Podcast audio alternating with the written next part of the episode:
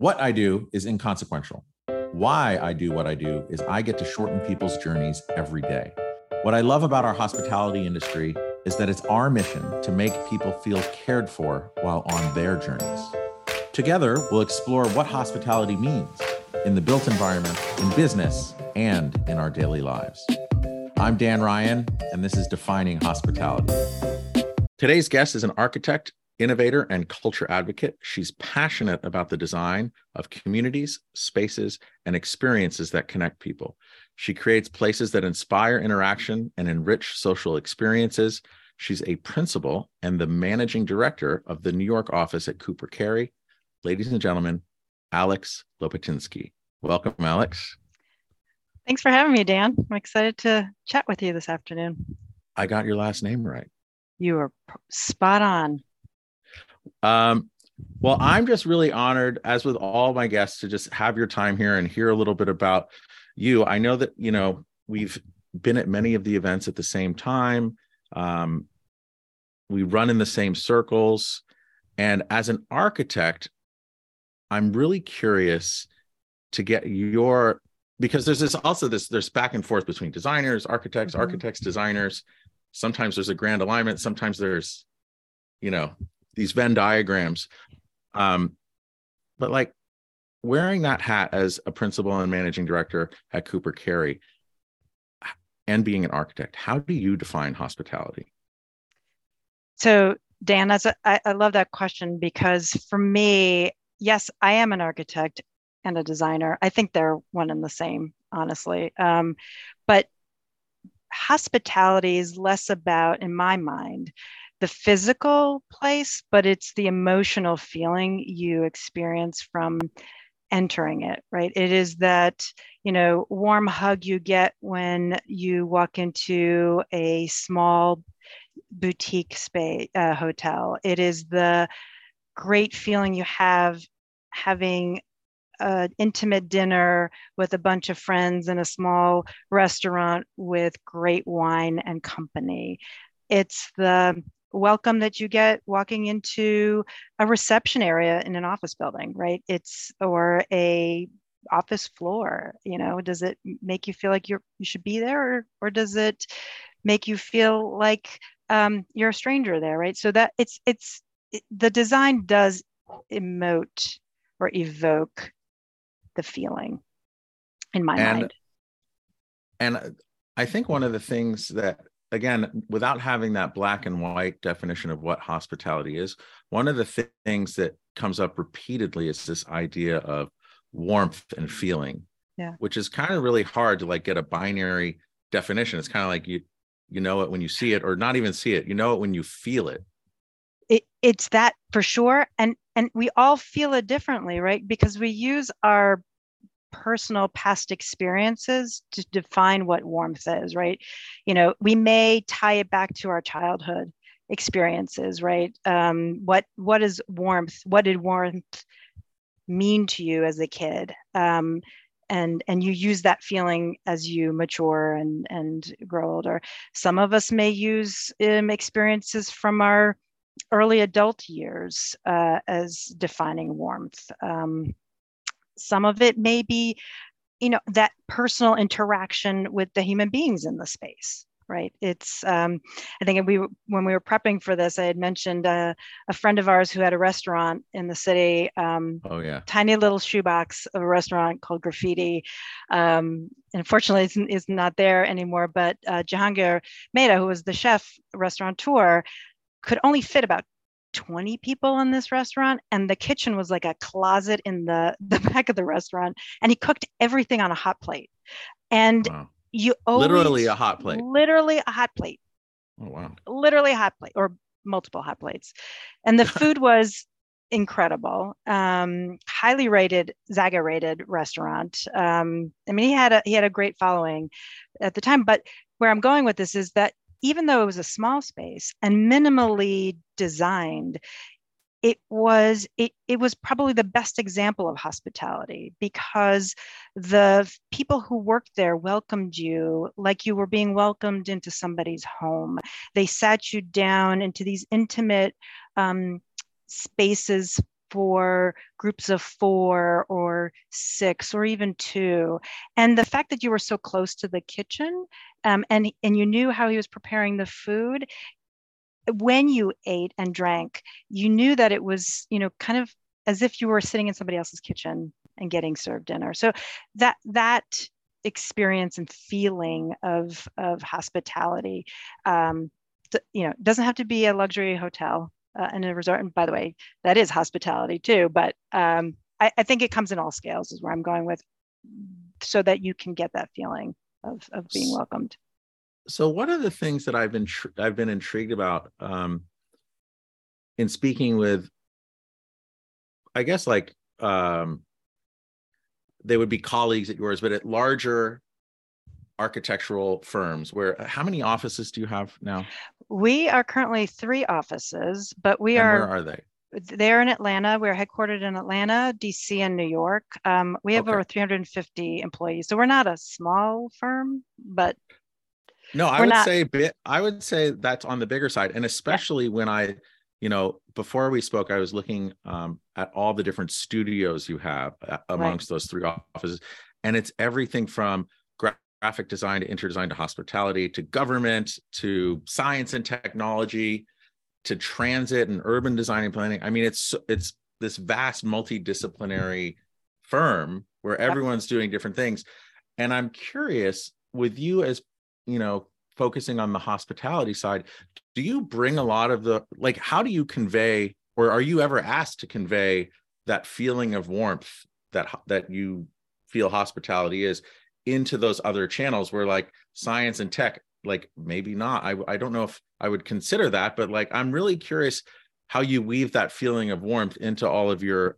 studios it's a great question, and we do it all the time. And I, will stay, say that we start from the premise that Cooper Carry uh, works in a what we call a mixed use ecosystem. So at the core of it, of what we do is the disciplines we we design in, whether it's architecture and interiors or graphics or branding or landscape architecture. But what surrounds it are all these studios you just described and they and we influence each other right and so um, we have worked on workplace projects where we are influencing the design of that workplace through through hospitality principles and creating these moments and areas of warmth and communication and um, gathering right um, well we do it in our multifamily projects as well so i would say yes, I work in the hospitality studio, but I also get to work in all these other studios as well, and and be and I'm able to bring those concepts to the thinking around um, planting the seeds in, in our early stages of design. And it we we see it in the industry too. I mean, hospitality has absolutely influenced uh, all the different spaces we occupy. Uh, I completely agree, and I think that's why this podcast has become something more than just a little hobby that I did because I do believe hospitality is not limited, obviously not limited to hotels, but and it touches everything. Yeah. Um, so I think every, we can all learn from it. And again, it's like, why not make others feel warm and heard and seen? It's, it's like, of, of, course, of course. Yeah. I mean, even think about like educational projects, right? Um, schools for for children why wouldn't you want to create environments even on the outside where these students can gather and be together and feel safe and feel mm-hmm. welcomed or feel part of something um, you know instead of being in a in a box where they're facing one direction uh, in, a, in a classroom mm. I, I think it's it's here to stay and let's put it that way where hospitality influences everything we do it is and i think and ta- going back to the introduction um, th- that I re- that I read out, um, I described you as a um, a culture advocate, an advocate of culture, or something like that. Yeah. Um, when you think about culture and hospitality, how how do you advocate for hospitality, or how do you define yourself as a as a culture advocate within Cooper Carry and yeah and anything uh, uh further at large? Like, I'd love to dig into that um, like how you define culture and like how you're advocating for it. Sure. Um, thank you for that question. Because I, I would say first and foremost, I, I am a people person. I love to be around people. I love to listen. I love to engage with folks. And you know, that's that's a component of hospitality, if you will, right? But and that, but I but it is who I am as well. It's my upbringing, it's my education, it's my uh, luck of my professional experience and being and working with individuals who really value that social interaction uh, as a mechanism for success in everything we do, whether it's designing a space or engaging with a client or um, talking about Cooper Carry. Uh, it, it cult, culture, the way I see it related to hospitality, is that human uh, piece. And what I do, um, and have done my my pretty much my whole career, I would say, but certainly at Cooper Carry, is make sure that we're all kind of talking to each other and building bridges um, to learn from each other. Uh, communication is a big part of that. Um, and so I'm, I'm, sure that any Cooper Carryan that's listening to this, uh, who knows me, will will nod their heads uh, when I say I like to bring people together, and make sure everybody's talking to each other, right? Um, and uh, and I mean literally talking to each other because I think that is the best form of communication and building culture. Um, and I'm not putting down technology; uh, it's it's part of our life, but a, a, phone conversation or, or a video conversation when you can hear people's intonation of voice that sends a message a feeling of connectivity. And that's part of culture right? Being connected to each other um, working together in a in a, an environment that makes you happy. And then i can imagine like everyone kind of went distributed and remote and now people yeah. are starting to come back together. Um, as you think about I, I don't think we've really figured out what that balance is yet it's still like that marketplace of ideas uh, is still trying to self-determine itself yeah. as a as an architect and designer um, and also principal at a firm with 350 people how are you bridging that gap or how are you guys thinking about that between internally within your offices and your office and also on the projects that you're working in. Yeah i mean it's uh, you're right we have not figured this out yet. We're still everyone in the globally um, what what is where are we going to land with it? I don't think anybody really knows yet but at the core of all this is i mean certainly my belief um, is that our best work and our best collaboration is done in person Mm. Um, does it have to be in person all the time, every day of the week? No. But striking the right balance of when that happens, I think is really individual. Um, if in, not as an individual as a hum, as a person, but individual to the team and the project and the schedule. So, I'm, and I'm speaking about architecture, right, and design um, only. I would imagine there's probably some really good data out there that supports what I'm saying. Um, and that collaboration is best done in person. Mm-hmm. Uh, we at Cooper have a hybrid uh, flexible work model coming out of the pandemic. Um, and the way we make it work in New York really is all about communication. Again, it's it's that word it's, keeps coming up. It really does. It's the special sauce.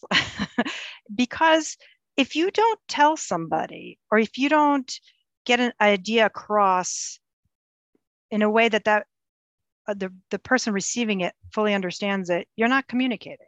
Um, mm-hmm. And so we use all kinds of communication. We use Teams and chats and emails and phone calls. Um, we have some requirements around when we want folks in the office you know and it's it's office based but it's also project based because th- we have project deadlines and sometimes we need everybody in the office multiple days in a row. Does that happen every week? No. But but but we when we ask people respond i would say generally in a very positive way. And i think although people don't tell me this i think people are happy with the direction we've laid out. Um, so that's how we manage it. Awesome. Um, so shifting back, I want to get back into that feeling of warmth. And I guess, you know, how everyone brings it from all different areas from their their childhood, their different upbringings, yeah. their life experience.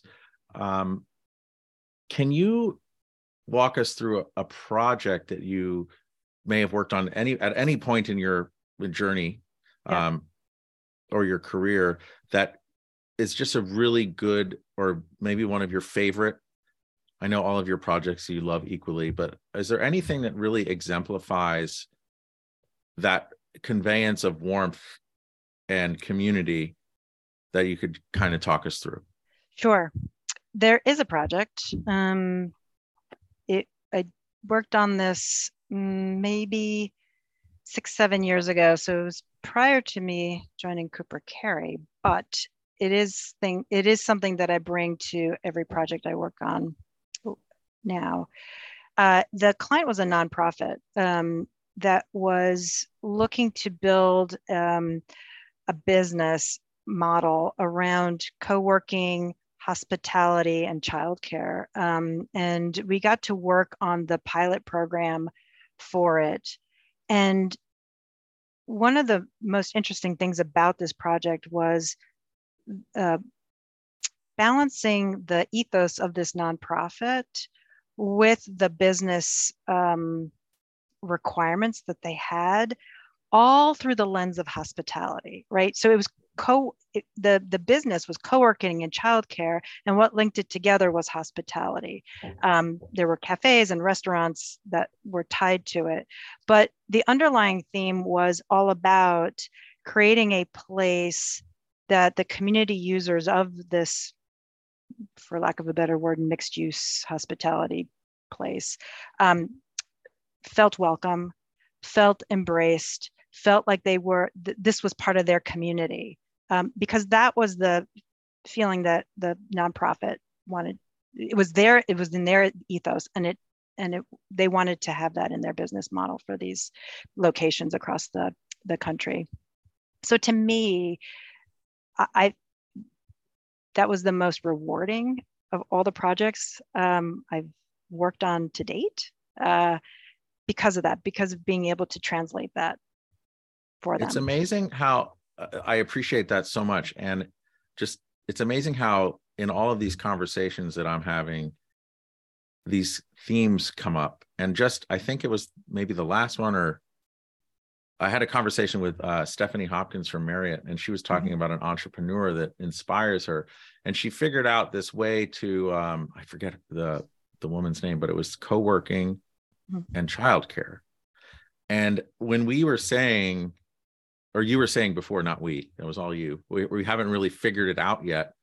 I'm I'm actually intrigued and curious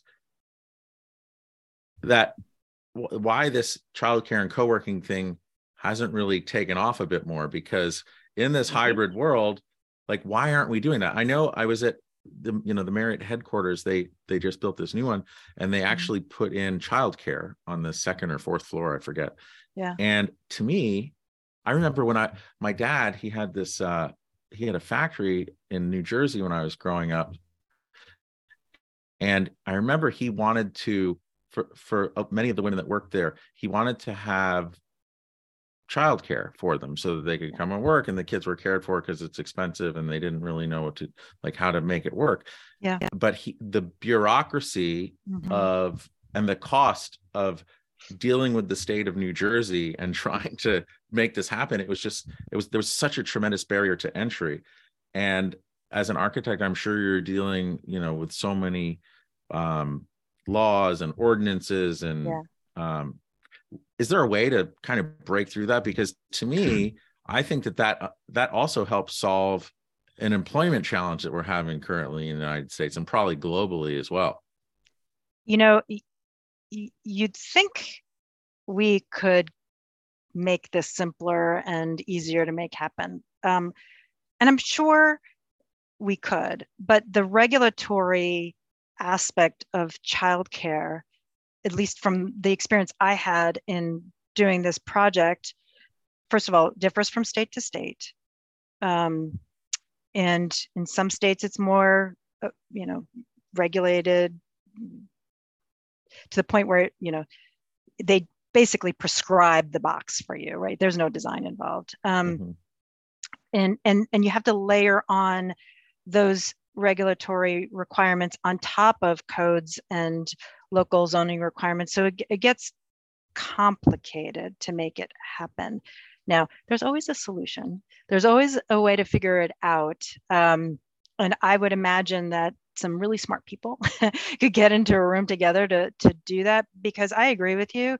This should be something we could easily solve for the current you know challenge we have in getting folks to be in the office and manage their lives outside of the office right um, childcare is a big deal it's incredibly yeah. expensive it's hmm. hard to find one that can cover you know your day the way you need it to and those employers who do provide it for their employees i think that's a that's a phenomenal thing um, yeah and i'm also thinking just of you know the the square footage footprints that so many large corporations have that you know they've had leased out since before the pandemic and like as as they start to reevaluate people coming back to work yeah you know they're not going to need as much space because they'll probably be able to stagger yeah. who's there but yeah. if they have all this extra space i'm like why not allocate some of that to childcare to me it just seems like a no-brainer and i'm sure there's a lot of different ideas in there but it, it I think it would I, just help so much uh, from a macro sense. Yeah, I you know, well, you know, you have to think it's similar to kind of school design, right? You have to think about outdoor play area. You have to think mm-hmm. about certainly also the ages that you are um, covering there. You know, infants versus toddlers versus you know after school care you have different requirements in terms of space for that so isn't it's mm-hmm. not necessarily oh we've got this you know half a floor plate let's turn it into childcare you have you have to think about all of the um, additional programmatic spaces that you need and as well as security right you have to think about totally. that um, so and I would imagine a lot of employers who have office space don't have anybody internally that could manage that for them, right? Or even knows how to manage that for them. So, you know, thinking about, you know, do you outsource that and how do you outsource that? And, you know, there's, mm. I, like I said, I am sure there's an answer out there to make it happen. There are employers that have done this, um, but they tend to be larger employers who, who have uh, the opportunity to to carve out that space to provide for their employees. Yeah. And again, it kind of ties back to where you said we haven't figured it out yet. I feel like that has to be a component into it. Um, yeah. Okay, so now I, I want to shift gears a little bit into you know your career arc. You know, as a principal and managing director of the New York City office for Cooper Carry, that's amazing. And I'm a firm believer that we all stand on the shoulders of those before us. So if you think about how you described hospitality and this idea of warmth and communication and coming together is there any um, mentor or inspiration along your career journey that exemplified that the best that you kind of moved on or has taken with you and paid it forward so to speak? I've had some amazing mentors. I'm one of those very lucky people i think. Um, they were all males in this profession because there weren't women in leadership roles um, I would I've had two or three that have really impacted my trajectory in our my career. But I I would say my biggest mentor is my dad. Um, oh. My father's a civil engineer. Um, my mom's an artist, so imagine that engineer, artist, influencing an architect, right? Um, but my dad, it was less about his professional experience, but more his what was in his DNA around leadership, um, which really I think influenced me the most. And that DNA around leadership came from his experience and my experience. Um, we're Ukrainian American. I was born here. My folks um, came here as refugees after the Second World War, um, and were my dad's family were um, uh, come from a line of Ukrainian scouts who established scouting actually were part of establishing scouting in Ukraine back in 1918 um, or 1912, I should say. Um, and the the attributes of scouting, right, and leadership and setting um, kind of the right tone around working within your community. We lived and breathed it growing up in my family, but we were also members of Ukrainian scouting uh, happened happened to be a member of the New York troop. But those um, like your Boy Scouts, Girl Scouts scouting. Yeah, yeah, yeah, yeah. Wow. Yeah, but in Ukrainian. Wow. yes. Um, so I think the, those elements of scouting and leadership and mentorship and you know you, the idea of doing it together and always being surrounded by those influencers um, and my dad really being the one um, never pushing us into it but just talking about it. And it was you know it was always you know over here on the on on this side of my my head um, to this day to this day. Um, so uh, when when i work with folks and i've done this numerous times i think sometimes about well what would my dad do in this situation right? Um, how would he handle it? Uh, so that's i i do believe that my attitude towards building community within cooper carry or within my teams or how i mentor others does come from my dad's um, uh, influence and mentorship on me. Um, wow. yeah i mean i you know i got and were lucky. you a girl scout i was i still am by the way no way i am oh my god i am yeah I am. That's my amazing. kids are my kids are thin, thin mints are my favorite. Well, I'm not an American Girl Scout. I'm a Ukrainian uh, Girl Scout. So we don't do cookies. Oh. But, you know, we do other fun stuff. Um, that's a, wow, that's amazing. So you're yeah. Ukrainian Girl Scout. I am. Yeah. Wow. The organization is called PLAST, P L A S T. Um, and we've got in the Amer- in the North American diaspora between the U.S. and Canada, we've got lots of locations, um, and you know we're going on third generations of Ukrainian Americans being part of this. Okay, so then I, I the elephant in the room then is with all the insanity going on in Ukraine right now. What are some of the largest initiatives that Plast is taking on right now in in North America? Yeah, uh, since the war escalated in February 22. Um, has been integral in uh, supporting through fundraising for humanitarian aid, for um, for the refugees coming here. Individuals are contributing on an individual basis, but the organization is also, you know, fundraising and doing all kinds of things uh, getting medical supplies over. In the beginning, there were a lot of troops that were putting together first aid uh, kits, right? They were they were packing stuff mm. up, sending it to Ukraine for immediate use, um, clothes, food, diapers. You know, um, very very active. Um, and of course, there's Ukrainian scouts in Ukraine who have volunteered to fight on the front, right? both men and women. Um, mm.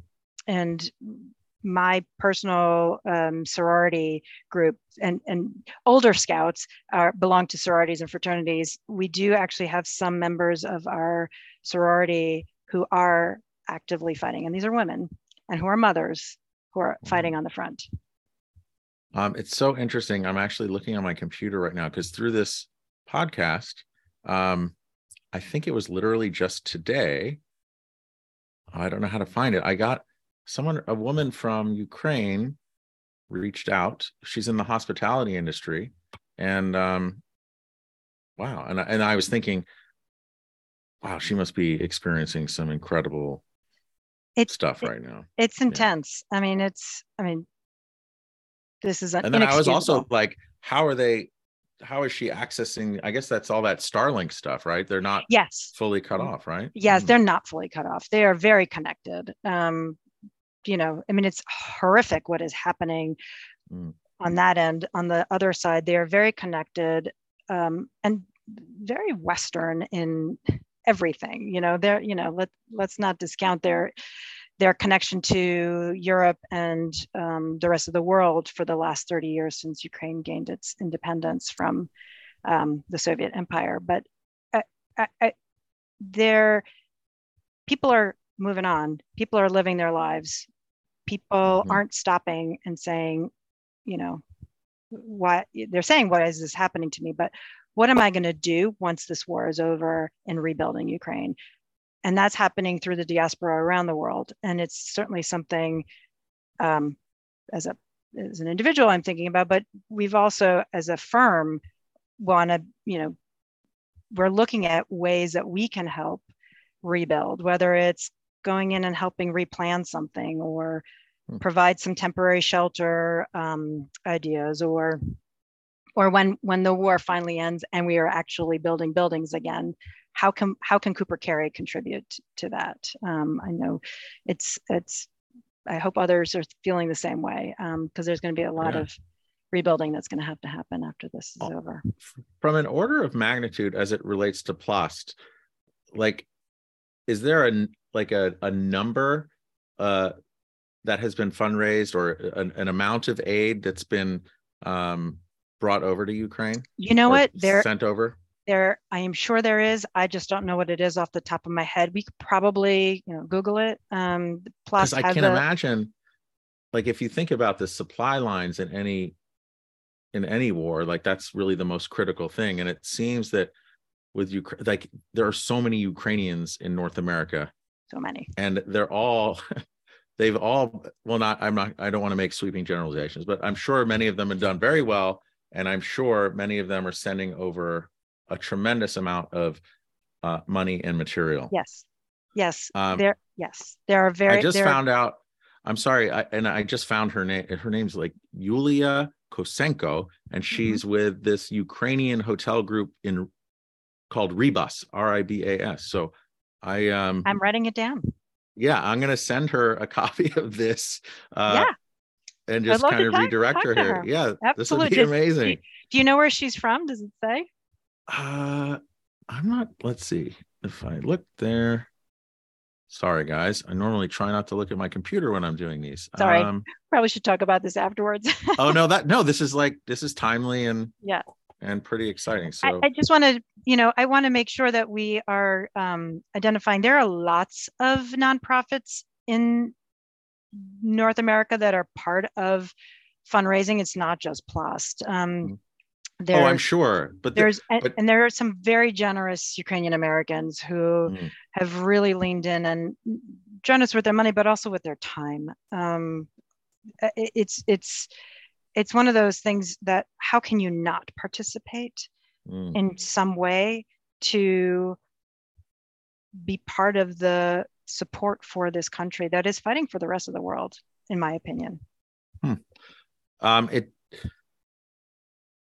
well a lot of it is written in cyrillic and i'm not good at okay. that so i couldn't tell send you we'll have to, to do I'll, it later send yeah. it to me i'll read it I, I, I got to brush can... up on it i can barely read english so or like the the the English alphabet. So, uh, anyway, um, okay, so that's really amazing on on your dad and his DNA and that whole idea of leadership. If you were to think about on your career path, and I know that a lot of what our parents say to us, we always take with us yeah. um, into every arena. But who who on your career path would have made you feel that warmth or teach or show you a way or a, or a technique to express that warmth either within a company or on a project that you're working on? Yeah so i would say my first boss. Um, i was lucky enough to work for a very small firm in new york um, at the time when i was still in college and still in architecture school. Um, i went to pratt for those of you who are curious uh,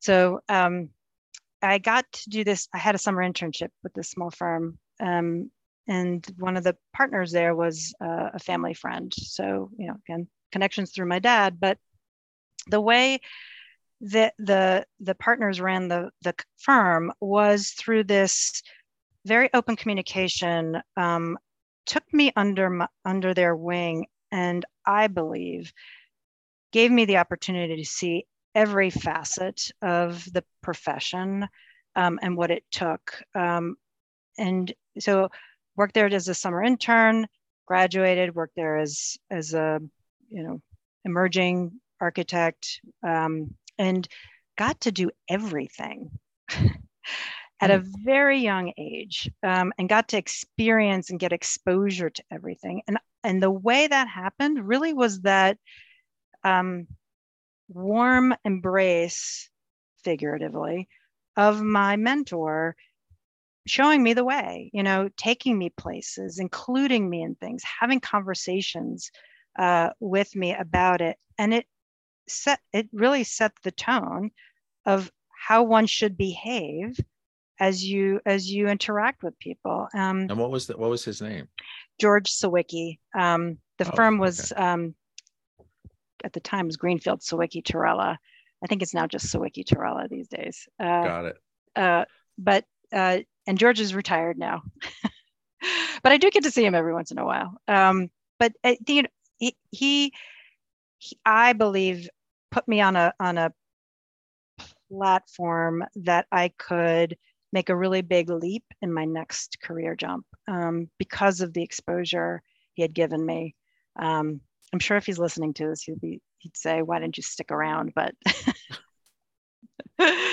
he'll send you a thank you card. Um, I I am sure for giving him a shout out. I'm sure. Uh, I'm so sure. then that also goes back to the idea of how this whole workplace thing hasn't figured itself out, right?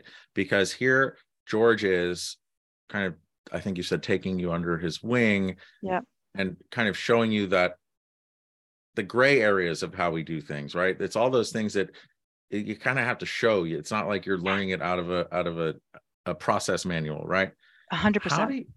And then with all the communication and culture that you're talking about, Cooper Carry and your team or the company at large, what are ways that you're kind of cutting through this hybrid workplace so that you're able to pay what George showed you forward? Yeah. Well, I encourage my folks to come into the office more than the three days a week that we have uh, as our policy. Um, and you know, I think it's it's it is a show and tell experience. I would hope that some of the folks that work with me um, see the value of being in the office when we're all there. Um, and it's not just me taking certain people places. It's also just listening to the over li- listening to the conversations I'm having with others, right? Overhearing conversations. I mean, we have an open office environment, so everybody hears everybody's uh, conversation. Um, so I, you know, I do believe some of the younger talent that I'm surrounded by does see the value in it and are starting to see, you know what, maybe if I'm in the office more, I will connect with Alex more, and maybe I'll have an opportunity to go site visit with Alex, client meeting with Alex, networking with Alex, right? And and and spread the word to those mm-hmm. who aren't necessarily doing that, right? I mean, obviously I can't be everywhere and I don't want to be everywhere, but you know, but if I can get three or four people to start doing what I'm doing, that just exponentially pushes out that idea of of mentoring and and and growth and warmth about and and how we get to be better at what we do. Totally. And it's actually interesting. I was just talking to someone the other day. So people who reach out like i get a lot of feedback on the podcast or i should say we because it takes a village. But um one of the, one little channel of feedback is I'm going to call them kids, but it's like it's like students who are at Pratt or other universities. I think University of Cincinnati, um, or is it Cornell? Yeah. Where are the other one? Like a uh, couple from oh my gosh, uh, War Eagle, Auburn, like all yeah. these people who have these like kind of cool hospitality and design overlay things yeah. going on. Yeah. And also interns who are just starting out or people, because I think that one of the roles that this podcast is serving is it's that water cooler talk that's kind of missing totally. or waiting in line. I don't know if people wait in line for copies anymore, but like it's it's that walking past each other. Yeah. Um, you know, using the fax machine. Just kidding. But Oh. um people are like, oh wow, thanks. This is really cool. It gave me some new perspective, or I was intrigued by hospitality design. Um, and I think that that it's kind of filling a void that's been left in this hybrid. Uh, yes this is this this part of interaction outside of at least for us project work is still part of the profession you mm-hmm. know Yeah. i mean it t- to to to learn everything about architecture takes a really really long time it's not you know you don't graduate from architecture school and you're baked it just you're just getting started. And you know you can learn to put a building together or learn to create a space but there's so much more to the practice of architecture. And those other bits to, to your point filling in those gaps is this it is this human interaction piece. It is Mhm. being together. Um, and yes i do remember fax machines. Oh by the way. Yes. I love fax machines. yeah. Uh, or a telex machine. So oh that too yeah. Um, so as you, you know, look, we just did a little journey, like looking back over your career, Mm. Girl Scout, school, first mentor, you know, now a leader in a big company. Um, as you look forward, what's exciting you most about the future?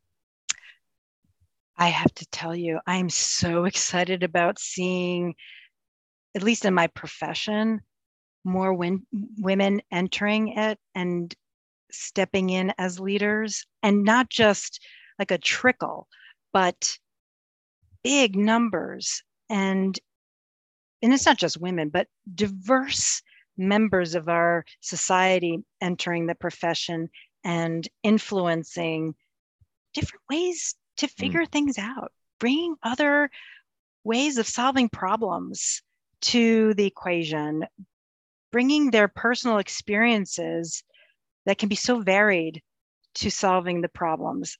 That I am I am thrilled about that, and I'm excited to see that growth happen. Um, I'm I'm an optimistic person, generally Mhm. speaking, so I always like to see the bright side of things, and so I I want to make sure that in order for these women to stay in this profession, I want to make sure we influence the the the place that um, sets them up for success, so that they Mm. can pursue their career and do other things that had stopped women in staying in the profession in the past. Yeah. Most of it Um, was child rearing. Uh, and and Yeah. things Well, like uh, you know, it's that uh, co working Yep. childcare thing, which Yep. I'm sure is a, a mosaic, like a, a mosaic in the overall solution, not like it's a part of it and it just needs to be figured out. And I, as you're saying that, I'm also thinking, you know, you look at some countries where women or other members of society are subjugated or not allowed to enter the workforce or Mhm. whatever, or just, you know, they're just kind of pushed off to the sides. Yeah. It's really, obviously, in my opinion, terrible, but it's also li- so limiting because your your Right. intelligence, oper- um, I guess like intelligence and skill and um, just brain power is is distributed evenly across all people, all sexes.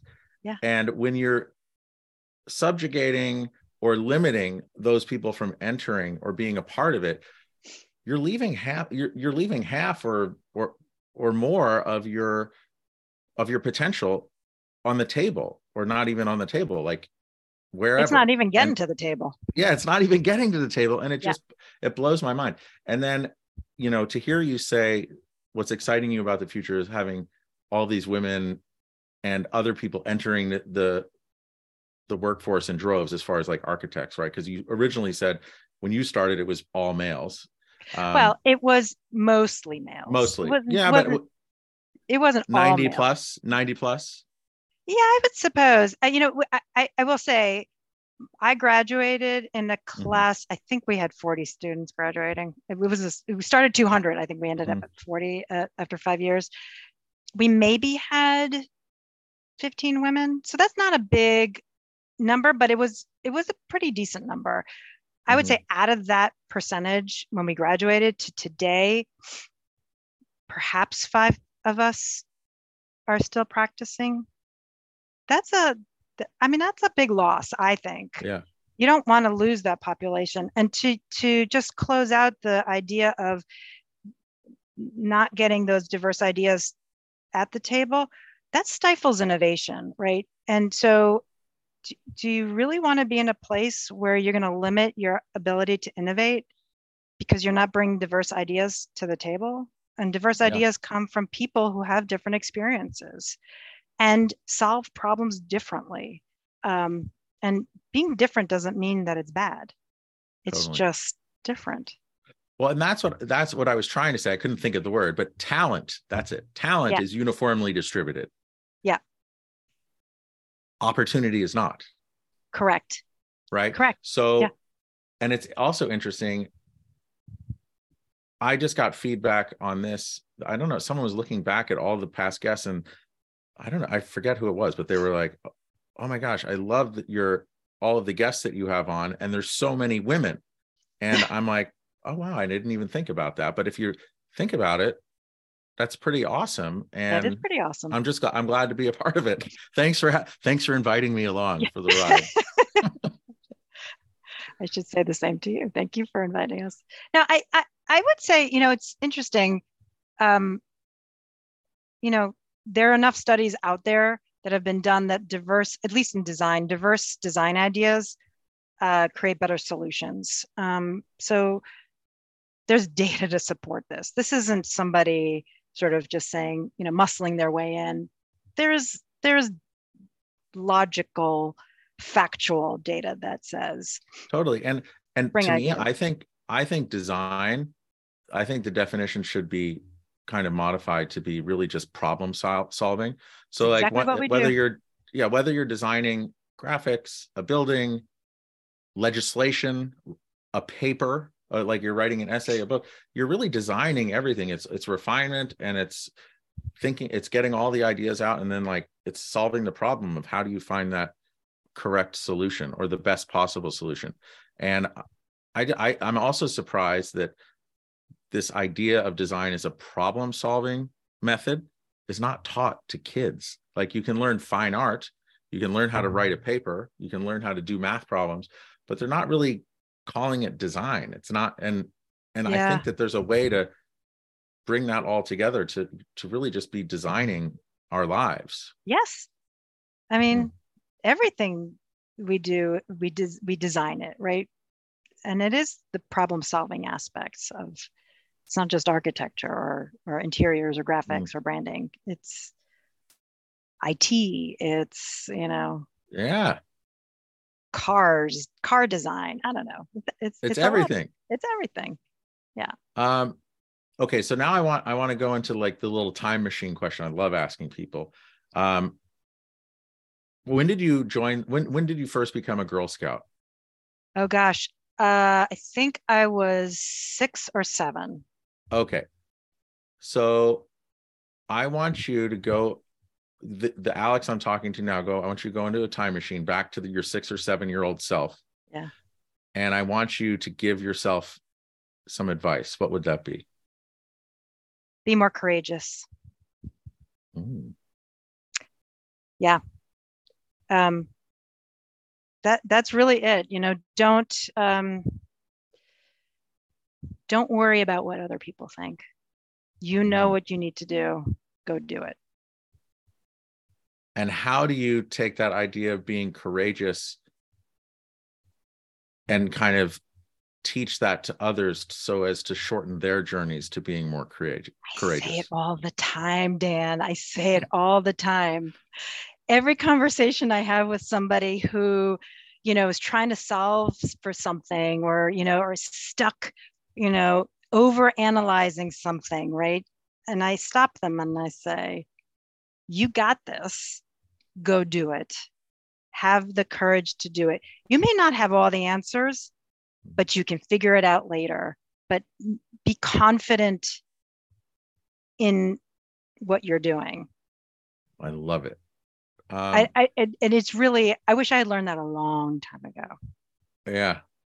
Yeah. It's like, uh, inertia can be the mind killer, you know? yeah.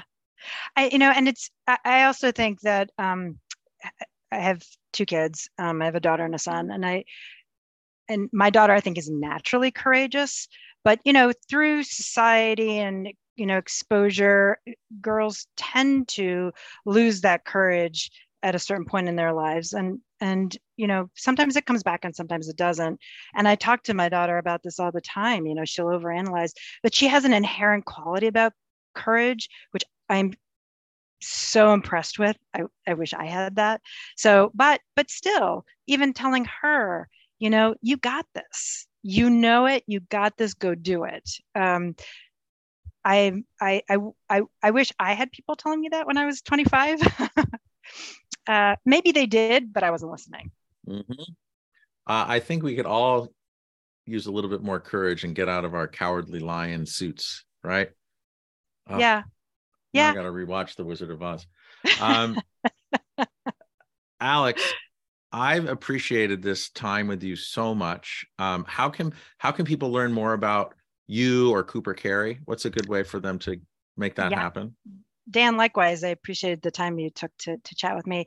Uh, the best way is to visit our website at www.coopercarry.com. And Cooper is with a C and Carry is with a C. Um, and you can find me on the website under leadership. Um, you could also look me up on LinkedIn. Um, and Dan, I don't know if you're going to be sharing any of the of my email address or any of the information in your podcast, but um, no, I think free. I'll just leave it like that. We'll uh, got it. Some people like their email address, but uh, you know, I think you probably get a, your inbox is probably not get, empty I, right now. I, yeah. I, get a lot of I get a lot of so we'll say we'll save you there. LinkedIn Thank is the you. good way. LinkedIn um, is a good way. Absolutely. So, but Alex, again, and I, am gonna I'm gonna connect you with that uh that woman from Ukraine. With Yulia. Yeah. With Yulia, thank you. See, it already left me. Um, right. I'll do that right after this. But again, thank you. Thank you for thank- your time. Thank you for your insight. And thank you for your courage for being on here. thank you. And thank you for having courage to talk to me. yes. Oh, that's that's not a problem. I'm honored. Um, and also I just want to thank all of our guests because without or not our I want to thank all of our listeners. There we go. Because again, we keep growing every single week. And without you, I probably wouldn't be doing this anymore because I feel like I've struck a nerve and it's just really awesome. Um, so thank you. And if this has changed your idea on how you give or receive hospitality or design it, please share it. We're all word of mouth. Um, and thank you.